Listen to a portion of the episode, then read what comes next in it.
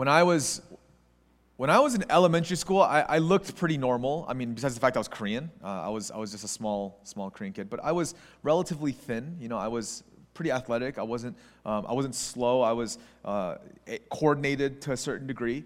But when I entered in middle school, I ate too many hot Cheetos. I, I just ate way too many. I, I, I, it, was, it was something where I ate hot Cheetos every single day. And I didn't understand that, you know, that eating chips and junk food made you fat or made you like like get chubby. So if you look even the progressions of when I was in elementary school um, into middle school, I got bigger and bigger and bigger, and I basically became very very round. Um, but I didn't realize I didn't realize that I was I was gaining weight. I thought I was still this very like athletic little kid who could run around all day and play. I developed asthma. It was very hard for me to breathe, and it was it was it was very difficult.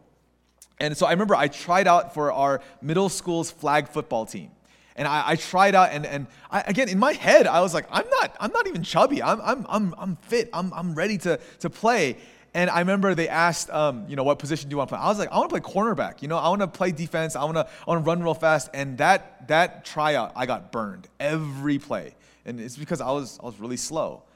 And and again, it was it kind of started hitting me like maybe I honestly blamed it because I was like, it's because I'm short. That's why. That's why I didn't make the team. It's because I'm, I'm small and I wasn't good enough um, because my height. So I kind of blamed my parents. I was like, you're not tall enough. Like I'm, my genes are bad. But I remember there was actually a very formative experience that happened. And in our school, we, we had to do PE and we had to run laps. Uh, and and our, the field that we had was a half mile field. And so you would run twice to uh, get your lap time. And I remember starting the run. You know, you're going at a pace, and I got a little tired, and so I would start walking a little bit, and I would be wheezing, and I'll, I'll, I'll try to run a little bit more. And I remember um, I would start to fall like very far behind. And then I remember, you know, this group of, of, of very athletic boys would lap me, and they would, they would go faster than me, and they would kind of look, look back, and I would be like, oh, I'll get there, you know, I just catch my breath. You know, and I, then I began to realize, like, man, I'm not very good at this.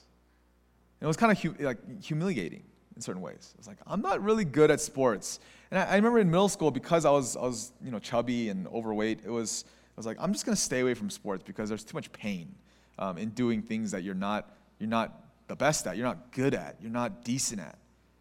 So I, I remember I focused a lot on my studies because it, doesn't, it didn't matter how bad I was at sports, like I knew I could get better grades than the people next to me. And so, at least in that way, that I could succeed. And I, I had the ability to be better. And I, I, I learned over time, and I'm sure even the kids would learn, I'm sure you've learned that there's a tendency that we, we focus on our strengths and we stray away from our weaknesses. Things that we're not good at, we just kind of put in a corner. And we're like, I know I'm not very good at it, but at least I'm good at this. At least I can do this well. So I'm going to focus my life on doing the things I do well and, and making sure that the weak, the stuff I'm weak in, the stuff I'm not good in, that I'm never going to touch it. I'm never going to go near it. And, and you kind of learn, and you kind of teach people that this is the way that life goes. So you're not going to be good at everything, so just do what you're good at, do what you succeed at. And, and, and, and, and this is the kind of mentality that we have even here in the church. You know, I, I joke with my wife, with Grace. I tell her, you know, if I'm deathly ill, if I'm really sick, you're going to have to come up here and preach. And so sometimes um, on Sunday mornings, uh, and maybe some of you don't know my wife, but um, on Sunday mornings, I, I tell her, I'm like, oh, I'm not feeling too well. Like, Grace, do you want to preach this week? And, and, and she's a very reserved and she's very, um, you know, she's, she's just my wife. But um, she's, she does not like public speaking. So she always is like, if you ever do that to me, I'm going to kill you. And it's like, it's this, it's this, she's, she's like, there's no way I would do that. And I, I realize it's because she doesn't, um, like, that's not her comfort zone. So she doesn't want to get out of her comfort zone in that way. I'm saying this um, knowing that there is one day she will preach. There is one day she will she will speak in front of all you. And I hope you know when that happens, um, it is her worst nightmare. It is her worst fear uh, to do that. But I think what ends up happening a lot of times is even when it comes to preaching, I love preaching. It's what I'm good at, it's what I like to do. Um, it's, it's, it's, what, it's what gets me going. And so I lean into that. And so there's a lot of areas in church and ministry where there are things that you don't want to do. And so you just kind of put that on the side. And it's like, ah, I'm, I'm just going to put that off for later. Uh, I'm just going to stick to what I'm good at and hone in on that and become excellent at it. when I read the Bible, when I read about Jesus, it's very convicting because I realize a lot of times what I've made gospel in my life is what culture has taught me, is what society has taught me. When I read the words of Jesus, what he says about it, it's very different. See, in our culture, in, in, in I think just humanity, just people, not even just American culture, in just any culture, we value success, we value strength. We, we, we, we praise people who are strong. We praise people who are talented, who have ability. And in many ways, we ostracize and put people on the side who are weak and unable, not talented. The ones who are pretty and beautiful and, and smart, outgoing, the ones who are in the forefront, the ones who, who look the parts, that those are the ones we're like, hey, you should, you should be the ones who are on display. You're the ones who need to be leaders. You're the ones who need to be on the forefronts because you're strong, you're smart, you're good. But if you know you have a sordid past, if you're if you're not the best, if you're not if you're not polished, if you're not if you're not all the things that, that need to, to look right, you know what, maybe you should serve in a different way. Maybe you should kind of be put in the corner and do the background things because you know what, we need the leaders in the front. The Bible makes it very clear that God uses the weak, not the strong. The Bible makes it really clear. God uses the foolish things of this world. And it's under this understanding that God is interested in using the weak and the humble that is counterintuitive. It's illogical. It doesn't make sense. It's not something that should go well with you and be like, of course God uses the weak. Of course, of course God uses the humble and the meek. Of course God uses the ones who aren't able. That's God. It, it doesn't really make sense. You would assume God is using the ones who are talented, who are strong, who are able.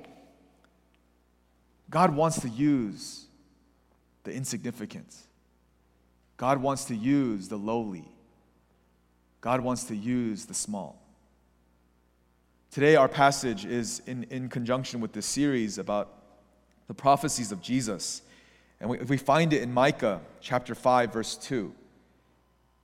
And in, in Micah chapter 5, verse 2, it says, But you, O Bethlehem, Ephrathah, who are too little to be among the clans of Judah. From you shall come forth for me one who is to be ruler in Israel, whose coming forth is from days is from of old, from ancient days. This is the prophecy that, pro- that prophesies that the Savior, the Messiah, will be born in the city called Bethlehem. This tiny, insignificant little city. The only other time, I mean, really, the only other claim to fame that Bethlehem has is the fact that King David was born in Bethlehem.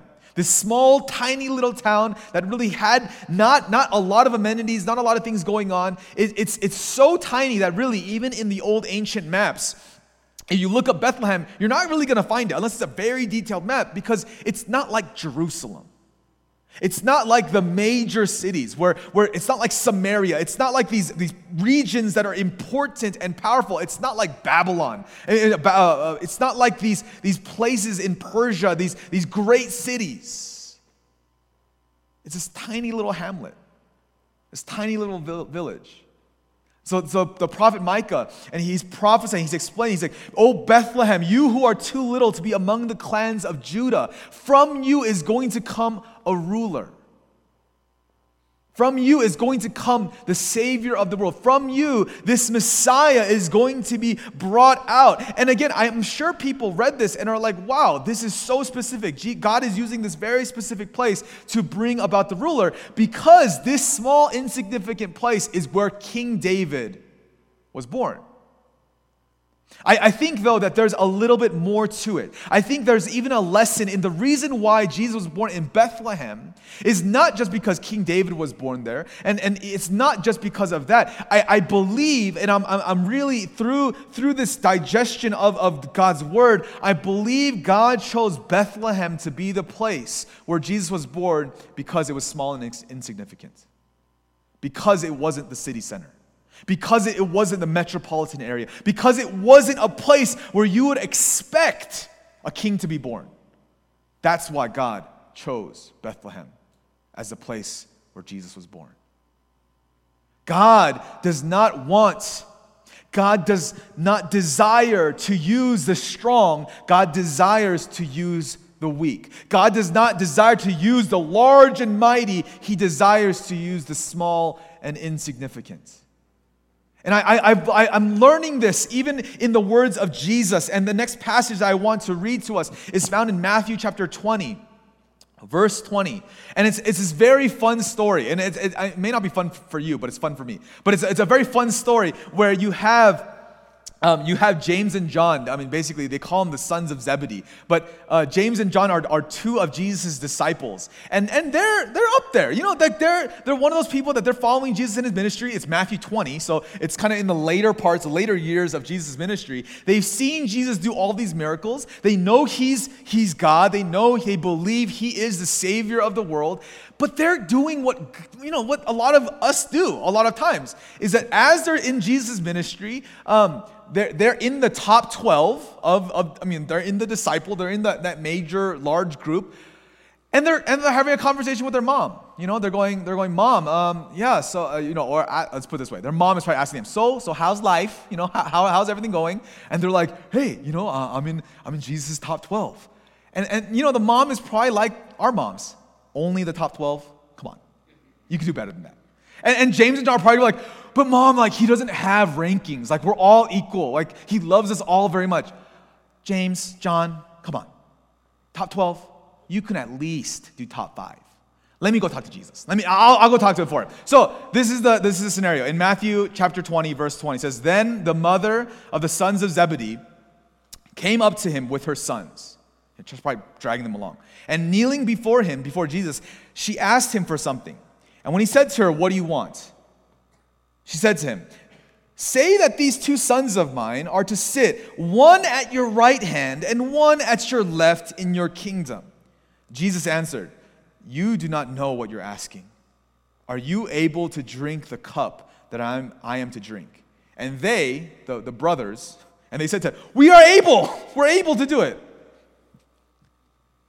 Jesus said to them, You will drink my cup but to sit at my right hand, at my left hand, is not mine to grant, but it is for those for whom it has been prepared by my Father.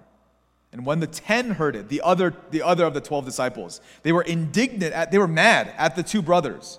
But Jesus called them, called them to him and said, You know that the rulers of the Gentiles lord it over them, and their great ones exercise authority over them. It shall not be so among you, but whoever would be great among you must be your servants, and whoever would be first among you must be your slave, even as the Son of Man came not to serve to be served, but to serve, and to give his life as a ransom for many. What Jesus is doing in this scenario is he's using this, this, this conversation that he's having with James and John's mom about them wanting to be at his right and left hand, to be the, the, the head honcho of the disciples. Jesus explained this is the way the Gentiles work. This is the way the world works is that they lord authority and title and position, strength and power over each other. That if you're in leadership, the way it works is that I'm in charge, you listen to me. And so James and John's mom understood this and she went to Jesus and said, uh, Jesus, you know, when we're in your kingdom, could you please put my son at your right hand, which is a position of power and authority, put John at your left hand? You know, let these two guys, my sons, be, be the ones who are higher of importance. And as soon as they as soon as the mom does this, and, and, and Jesus says, Are they able to drink the cup that, I, that I'm, I'm going to drink? The cup that Jesus is talking about is the cup of suffering, this cup of pain, this cup of sacrifice. And the two brothers ignorantly say, Yes, we are. We're, of course, we're able to drink of the cup. I, I think that they were assuming that the cup wasn't this kind of responsibility. I think they were assuming this cup was, was the, the weight of the pressure of leadership. I, mean, I think they were, they were like, okay, he's talking not about sacrifice. He's talking about all the burden that comes with leading people. Oh, we're ready. We're ready to take that. We're ready to, to lead people because we want to be in this position of authority. And the other 10 disciples, the ones who are on the side, they're mad because they're like, we didn't know that you're allowed to ask Jesus if, if we could be on his right and left hand. Like, I'm sure Peter's, you know, Peter being Peter was probably sitting on the sideline being like, man, I should have asked him last week. Like, you know, like, they're mad at him. And Jesus takes this opportunity to talk to all of them. He brings them close. He says, This is the way the Gentiles work. The Gentiles are always looking for a promotion. They're always looking for, for a better title, better position, more power, more authority. They're looking to get strong. They're looking to, to be served because they think that if you're in leadership, that it's about being served. Jesus makes it really clear. He says, In my kingdom, if you want to be like me, if you want to be on the top, you have to be on the bottom. It's an upside down kingdom. It's a, it's a kingdom in which the king has come down to die for you. Not the, the, the, servants, the ones below you, the ones who are following you aren't meant to die for the king. It's the opposite. In this kingdom, the king dies for the servants. So if you want to be a leader, you need to die for your servants. You need to lay down your life for those who are, you, you are leading. What I see in Jesus, what I see in his ministry, I feel that there has been a misconnection and a misconception when it comes to the church. Being a pastor, being, being someone who speaks, I hear this all the time. I don't want you to feel guilty because I hear it all the time. But when it comes to sharing your faith with someone else, to someone else, when it comes to inviting someone to your home and talking to things that are spiritual, to, to leading a Bible study or to, to leading a small group, to, to doing things in the church, I hear this so often, is I'm not trained. Is I don't have enough knowledge. I don't, I don't have enough to do these things. I'm not a pastor. I can't preach. So how can I share? How can I how can I serve? How could I do any of these things? Because I, I don't know. I, I'm not I'm not I'm not ready. In God's kingdom, humility. In God's kingdom, humility is far better than ability. In God's kingdom, humility is of greater value than ability.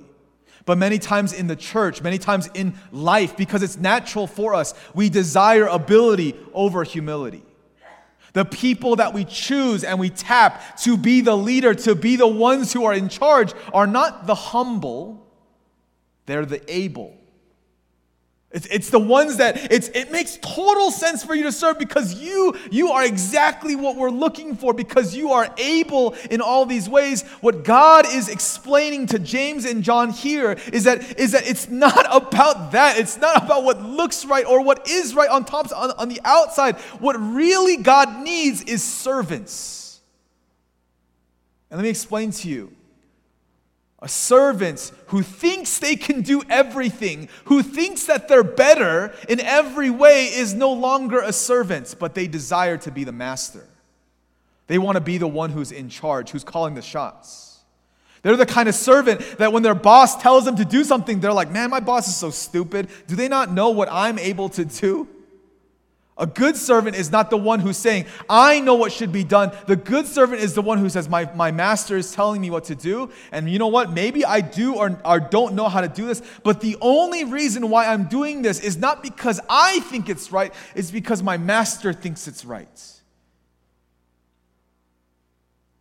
Too often, when it comes to ministry, we value the able rather than the humble. I want to make it really clear in our church, we desire the humble. You may feel ill equipped, you may feel unable, you may feel like you're not talented, you're not strong, you're not good enough. But I guarantee you, because God is the one who is calling you, God is the one who is leading you, God is the one who's speaking to you. And if you have the heart of a willing servant, God will help you accomplish what He's called you to do because He's a good master. Because he's a good master, he won't call you to do something that is out of your ability because he's the one who is empowering you. But I think what's happened so often in the church is instead of hearing God's calling and being humble in our obedience to it, we say, I don't really care what God is calling me to do. I know what I'm able to do, and so I'm going to serve in that way. I'm going to do what I want to do. And so this ministry is going to look the way that I want it to look. It's going to do what I want it to do. And so, you know, God, I know know you're the king and I praise you because you're the savior, but let me sit on the throne for a little bit. Let me decide what, what, what is supposed to be done. Because you know what? My opinion is pretty, it's pretty good. My authority is pretty strong. People are going to listen to what I have to say. Which leads me back to, to Bethlehem. When I, when I read Bethlehem, there's actually a, a strong correlation, I feel, between Bethlehem and, and Mary the mother of Jesus. See, Bethlehem was this small, insignificant, tiny little city, and Mary was this small, insignificant, tiny woman. She was about 13 years old when, when the Holy Spirit came to her and told her that she was going to, to be, be pregnant with the, the Savior of the world. And what I see between Bethlehem and Mary that is so strikingly similar is that neither of them were very important. Neither of them were very significant. I mean, she's this teenage girl, and, and, and yes, she's in the line of David, but it's not like she was royalty. It wasn't like she was in high position. It wasn't like her parents were in politics. It wasn't like any of that. It was more she was a very humble girl from a very from a very, you know, standard background. But God chose her. And it's in her response, in Mary's response to when the Holy Spirit visits her and says that the, the, the, Savior of the world is going to be in your womb. Mary's response is, Oh, no, no, no, no, I can't do it. I'm only 13. Her response is, Oh, no, no, no, I can't do it. I'm, I, I, I'm, I'm, just, I'm just not, I'm not ready. I, I, don't, I don't want it. Her response was, I am your humble servant. Do what you want. Her response wasn't this constant rejection of, of no, God, no, God, no, God. I'm, not, I'm, I'm only 13 years old. Like, what are we talking about? The Savior of the world is going to be birthed through me. I'm not even married. Like, that's crazy. That's nonsense. Mary's response is, is, is, is humility. Is she felt God's presence. And she said, Lord, I'm but your humble servant. And then through Mary, through Mary came our Savior. Through this small, tiny, insignificant woman came our Savior.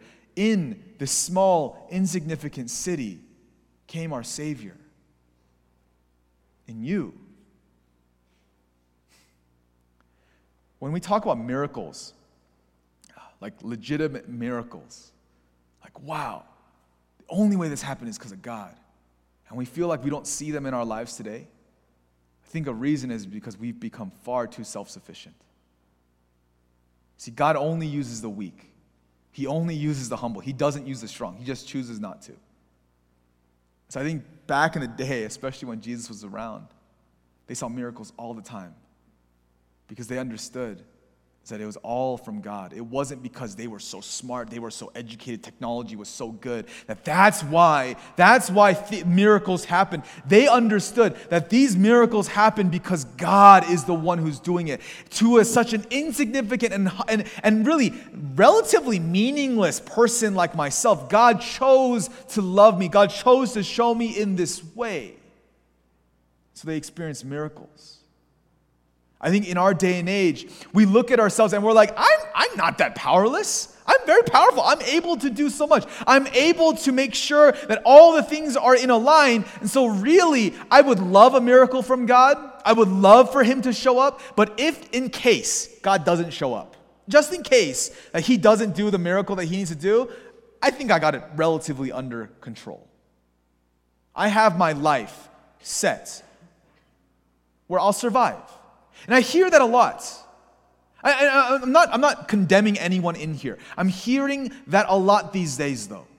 When it comes to these moments where we really should be on our hands and our knees, asking the Lord and saying, Lord, I need you, I need you, I desperately need you because I am insignificant and small and powerless, and you are the strong and powerful God. Instead of that prayer being heard these days, I hear the prayer which is, God, it would be great if you came. It would be great if you did good work. It would be great if you helped me out here. But if you don't, I got it.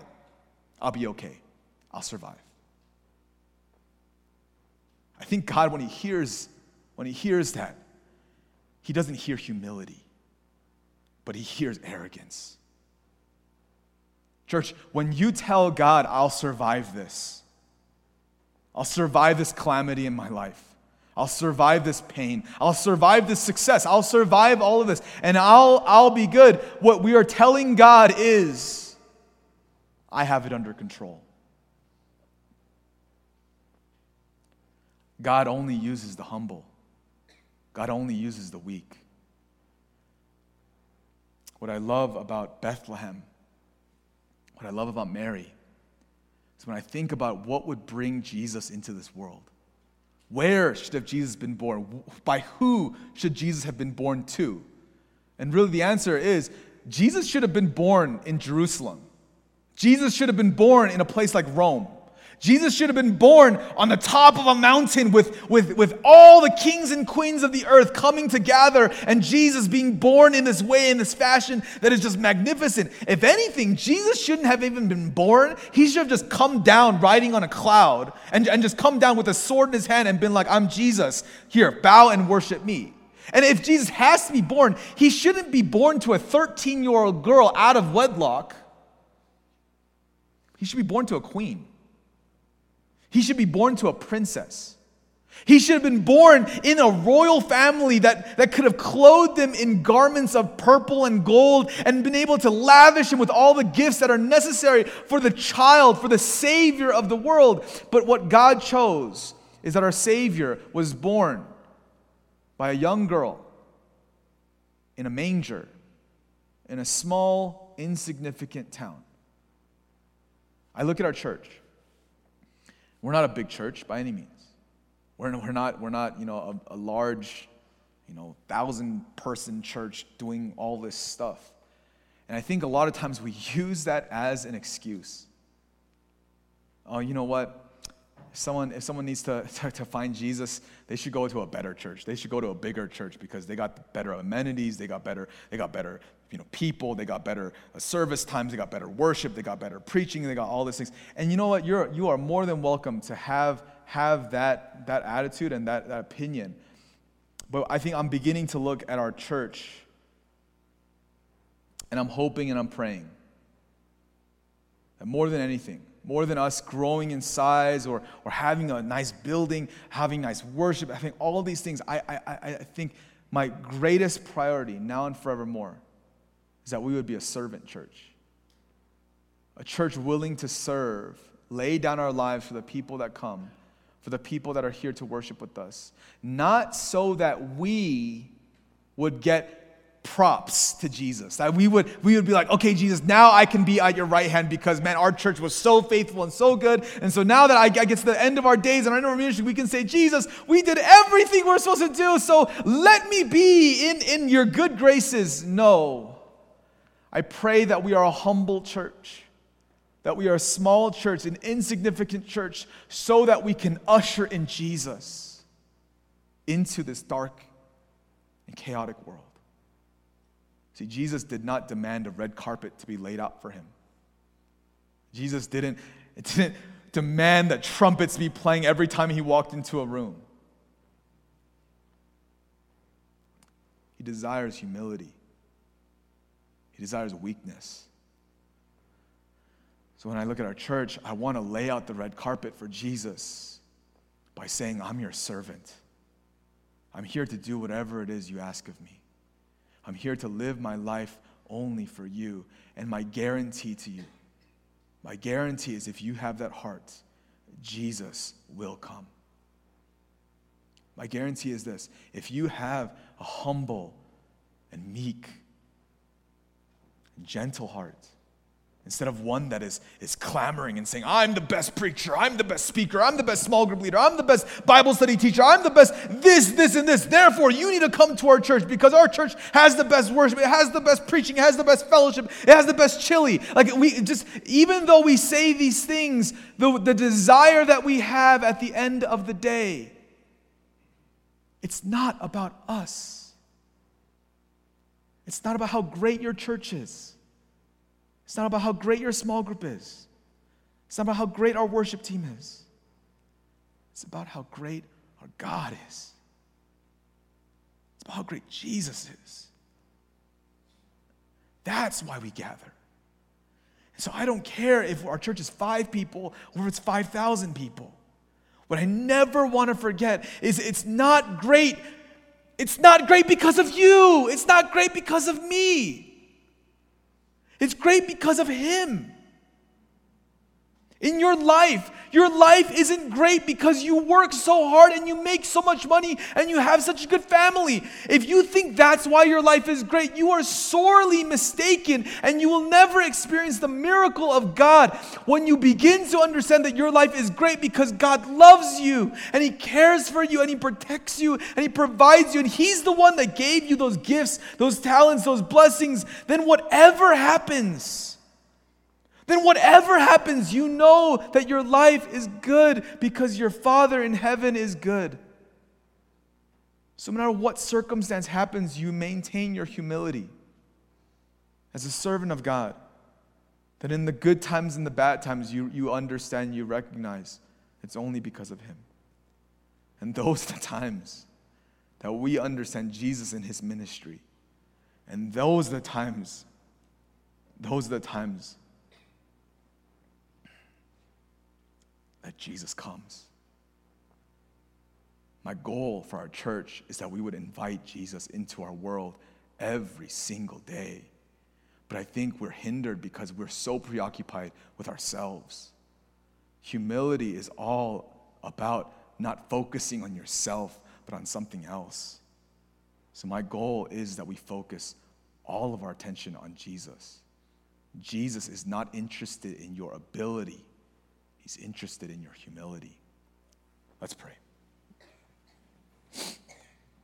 Father, I thank you that I thank you that you have chosen to use the weak and not the strong. So, Father, we, we say we are a small, insignificant church. Lord, I proclaim that. We are a small, insignificant church, but we desire to be your servants. We will do whatever it is you call us to do. So even though we are small and insignificant, Lord, use us as you will. And Father, I thank you that, that you use Bethlehem. I thank you that you use Mary. That even though they were small and insignificant, you chose them. Father, I pray that our hearts would not be focused so much on success as the world defines, but our focus would be on how great you are, how strong you are, how powerful you are. Father, let us not fall into this misconception that you desire ability, but let us hold on to the truth that humility is greater than ability. We love you, and in Jesus' name we pray.